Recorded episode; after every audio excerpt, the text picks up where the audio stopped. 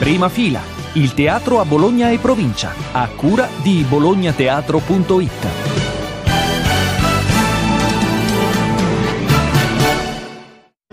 Prima fila, calendario degli spettacoli. Ben ritrovati da Carlo Magistretti. Al Teatro Duse dal 4 al 6 marzo ci vuole orecchio, drammaturgia e regia di Giorgio Gallione con Elio, arrangiamenti di Paolo Silvestri. Al Teatro ITC di San Lazzaro il 5 marzo, dentro Una storia vera se volete, drammaturgia e regia di Giuliana Musso che è anche protagonista con Maria Aris. Al Teatro Odeon, dal 4 al 6 marzo, il test di Jordi Vallejo, traduzione di Piero Pasqua con Roberto Ciuffoli e Benedicta Boccoli, la regia di Roberto Ciuffoli. Al Teatro Arena del Sole dal 4 al 6 marzo, Museo Pasolini, il nuovo spettacolo di e con Ascanio Celestini. Prima fila, Magazine. Oggi andiamo anche all'Arena del Sole, dal 4 al 6 marzo c'è il nuovo spettacolo di Ascanio Celestini, si intitola Museo Pasolini. Ascanio, benvenuto. Bentrovati. Museo Pasolini, stavo leggendo la mh, mm, presentazione, poi ti dico una cosa che mi è venuta in mente dopo. Allora, si, nella descrizione, insomma nel comunicato stampa, eh, si comincia con questa domanda. Come potrebbe essere un museo dedicato a Pierpaolo Pasolini? Eh, in effetti la domanda non è semplice, è da lì che parti. E, beh, diciamo che io rispondo citando una, una definizione, insomma una frase di, di Vincenzo Cerami che è stato insomma, un grande scrittore sceneggiatore e ha conosciuto molto bene Pierpaolo Pasolini fin da bambino, bambino lui Vincenzo Cerami insomma perché quando Pierpaolo Pasolini nel 1950 è arrivato a Roma è, è stato per un breve tempo insegnante in una scuola privata a Ciampino dove, dove dove studiava anche Vincenzo Cerami, per cui l'ha conosciuto bene per tutta la vita.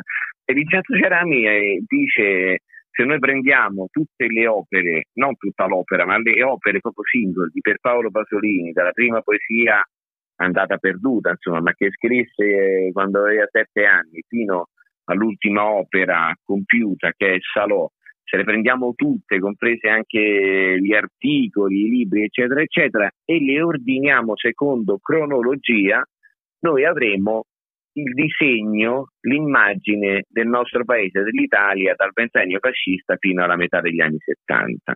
Ecco, perciò io questo ho fatto, come dire, ho preso eh, i pezzi della vita personale, artistica, intellettuale, familiare di Pierpaolo Pasolini, li ho disposti secondo cronologia e li ho confrontati col, con il loro contesto storico, cioè eh, detto eh, in maniera più semplice, cosa faceva Pierpaolo Pasolini nel 1964 e, e cosa succedeva in Italia, nel mondo nel 1964. Da questo confronto, ehm, che, che alle volte anche un'analogia, insomma, da questo confronto io ho costruito questo ipotetico percorso di un, eh, museo nel quale il patrimonio è un patrimonio immateriale, eh, che non ha niente di strano, insomma, perché ormai anche i funzionari dell'UNESCO riconoscono che, che il patrimonio da tutelare è anche e forse soprattutto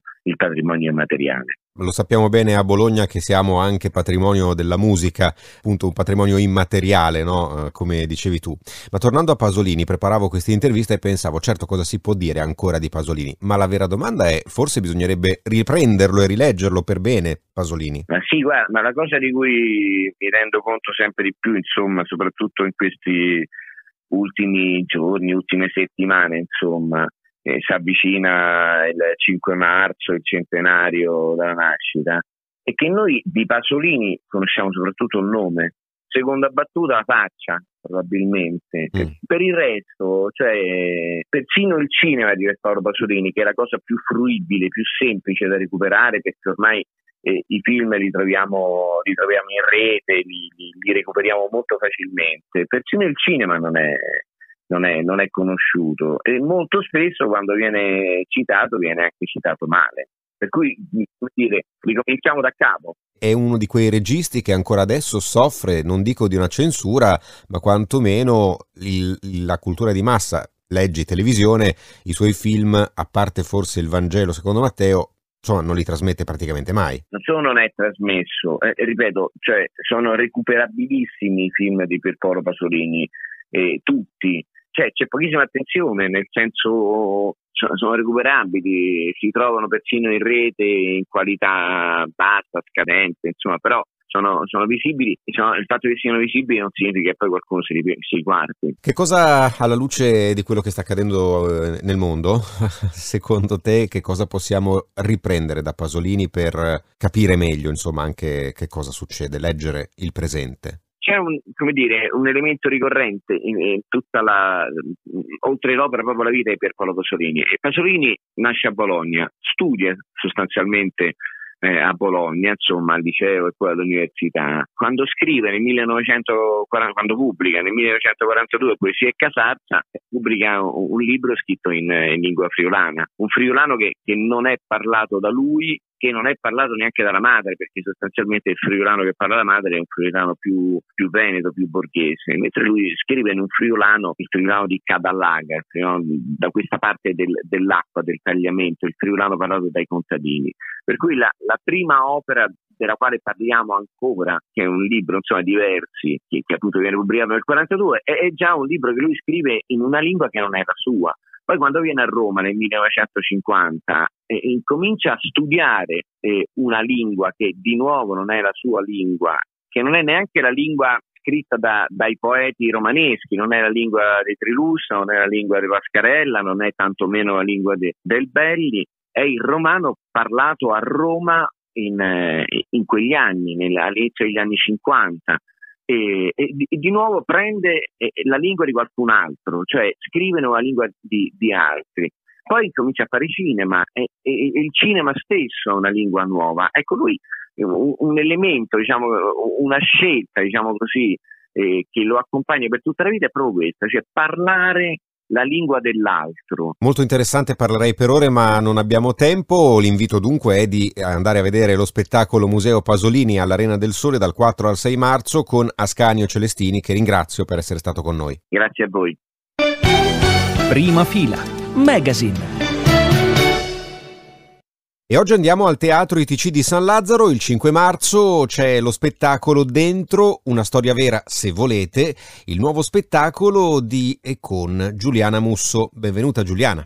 Buongiorno, grazie. Ricordo che sul palco con te c'è anche Maria Aris, uno spettacolo con un titolo particolare, Dentro, una storia vera, virgola, se volete. È proprio una battuta del, del testo, sembra quasi una battuta del testo. Sì, sì, sì, suggerisce che eh, noi approcciamo il tema della violenza intrafamiliare da un punto di vista eh, che ci include, cioè noi ci dobbiamo porre delle domande di fronte a, a certe mm, storie, no? a certi avvenimenti, noi come pubblico eh, pubblico in senso lato, cioè mh, mm, persone che assistono, che sono nei pressi, che sono vicine a persone che vivono uh, queste situazioni terribili nella propria famiglia, nella propria esistenza eh, e quindi ci attentiamo, ci avviciniamo piano piano ehm, come degli investigatori, come delle persone così che non, non, non hanno la, la, fine della storia, la storia conclusa, ci avviciniamo e mettiamo dire, in evidenza quali sono le nostre paure e nostre, i nostri meccanismi di difesa nei confronti di queste situazioni. Ecco, quindi possiamo dire che in ultimo proprio una storia vera, se volete, se volete significa noi quanto la vogliamo la storia vera. Beh, certo, sarebbero storie che non dovrebbero più accadere, ma ehm, come hai lavorato in questo, in questo, caso? Di solito tu fai interviste, mh, mm, raccogli materiali, poi metti insieme. Hai fatto anche qui lo stesso tipo di lavoro?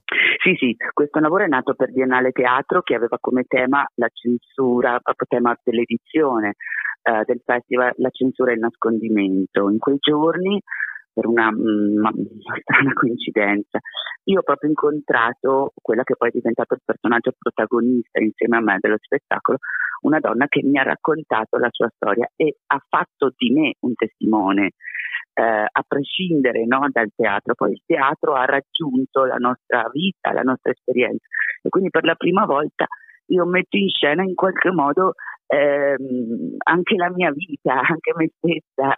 È stata una cosa che, che, mi ha sorpreso, ma alla quale sono pervenuta perché se uno spettacolo, come dico nel testo, deve dire qualcosa sulla verità, che verità ho io da dare? È quella che ho vissuto, la mia. Nel caso specifico di questo spettacolo, ehm, io mh, mm, vedi, non ne, ho, non ne, ho, parlato esplicitamente perché, eh, perché è imbarazzante, perché è, è delicato. Eh, io parlo di eh, violenza sessuale su minori, quindi è ancora più grave il tipo di violenza ed è ancora una violenza più, come dire, occultata, eh, silenziosa, che spesso attraversa la vita delle persone, le percentuali di abuso sui minori sono eh, tragicamente più grandi di quelle che noi possiamo immaginare, attraversa la vita, cioè eh, accompagna la vita di queste persone nel silenzio, no? eh, molto spesso. E, ehm, quello che posso dire è che io proprio mi chiedo insieme al pubblico come come possiamo reagire. Io credo che il primo passo sia comprendere come noi ci sentiamo di fronte a queste storie, quanta intenzione abbiamo di accogliere e di eh, dire, credere alle vittime.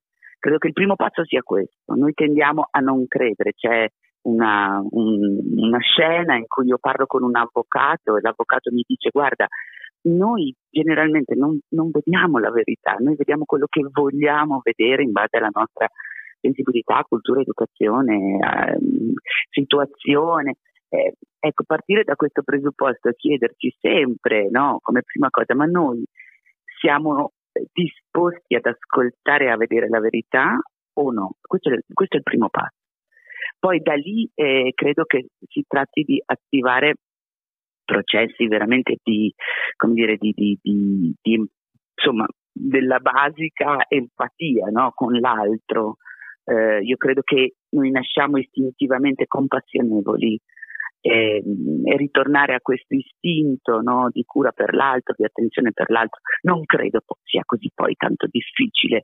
Superata questa prima ehm, questo primo scalino, no? questa prima fase in cui mi chiedo se sono, se ce la faccio ad ascoltare. Ehm, c'è un altro passaggio interessante nello spettacolo in cui la madre a un certo punto sul finale ehm, la madre, che è il personaggio che io incontro, no? di cui racconto l'incontro, eh, dice, mi dice, sai, ho capito, qua il tabù non è la violenza, il tabù è il dolore noi abbiamo paura del dolore degli altri, è quello che non vogliamo raccontare. Se volete approfondire e vedere questo spettacolo molto particolare, molto mh, toccante, sabato 5 marzo all'ITC di San Lazzaro c'è dentro una storia vera, se volete, con Giuliana Musso che ringrazio per essere stata con noi. Grazie a te e a tutti gli ascoltatori. Prima fila, Magazine. Martedì 8 marzo al Teatro Duse c'è uno spettacolo intitolato E le nuvole sosterranno il mio peso, in collaborazione con eh, RP Retinite Pigmentosa ODV e col patrocinio della Fondazione Forame e il contributo di Fondazione Divo Bartolini e Fondazione del Monte di Bologna e Ravenna. La voce narrante sarà Serra Ilmaz, che è un'attrice molto nota e conosciuta e tra l'altro bravissima, e ci saranno dei ballerini di tango, Gabriella Panaro e Tobias Bert e poi ci sono altri due protagonisti sul palco, Carlos Branca e Giovanni Lenzi, che è qui con noi. Ciao Giovanni. Ciao a tutti quanti. Allora Giovanni, in questo spettacolo, che è uno spettacolo particolare in cui appunto Gabriella Panaro, che è una ballerina non vedente, eh, racconterà la sua storia attraverso il tango e attraverso l'incontro col poeta Borges, anch'egli colpito da una difficoltà eh, della vista, eh, la poetica di, di questo grande autore che è Borges dialogherà con le tue poesie. Giovanni, tu sei un giovane attore, eh, ma anche autore, tu scrivi delle poesie. Allora, le ho scritte grazie ad un professore che si chiamava Alessandro Damo perché lui ha compreso la mia passione per le poesie fin da quando ero piccolo. Allora gli è venuta un'idea, ha avuto l'idea di farmi eh, entrare nel mondo della fantasia scrivendo varie poesie. Io ho provato, le ho provate tutte, ne ho scritte tante e hanno ottenuto un successo inaspettato. Io pensavo che dovessero essere solo una prova, invece sono diventato un successo inaspettato e travolgente, ed allora tutti mi hanno chiesto di scrivere varie poesie, varie poesie. Mai mi sarei immaginato che le mie poesie riscuotessero un, un, un successo così inaspettato e incredibile. Cioè, vero colpito. Non, non, non, mi aspettavo una reazione del genere del pubblico. Allora ho continuato e ho continuato e la gente non si è mai stancata di volare nella mia fantasia e ho cominciato a scrivere poesie facendo sognare tutti quanti, anche intere generazioni di ogni età, eccetera. E il titolo dello spettacolo, E le nuvole sosterranno il mio peso, è una tua frase, non fa parte di una delle tue poesie, ma è un titolo molto poetico, anche se è una semplice frase. Sì, perché io mi chiedevo, ma quando andrò in paradiso le nuvole sosterranno mai il mio peso? Cioè perderò l'equilibrio, inciamperò, cose del genere, che cosa potrei, potrebbe accadere? Allora loro mi hanno fatto conoscere questo regista argentino che si chiama Carlos Branca, vive qui a Bologna dal 2006, e allora lui ha letto le mie poesie, si è innamorato follemente e ha detto facciamo uno spettacolo su di lui, dove lui racconta le sue poesie sulla sua visione del paradiso, dove porterà tutta la gente a cui vuol bene, a cui è affezionato, eccetera ed è nato tutto da un'idea sua. Allora, l'appuntamento con E le nuvole sosterranno il mio peso al Teatro Duse l'8 marzo alle ore 21. Giovanni, in bocca al lupo. Grazie di cuore. Siamo alla fine. Prima fila è ideato e realizzato da bolognateatro.it, dove trovate anche i nostri contatti. Grazie come sempre agli uffici stampa e alle direzioni artistiche dei teatri e delle realtà culturali che collaborano con noi. Da Carlo Magistretti, al prossimo episodio.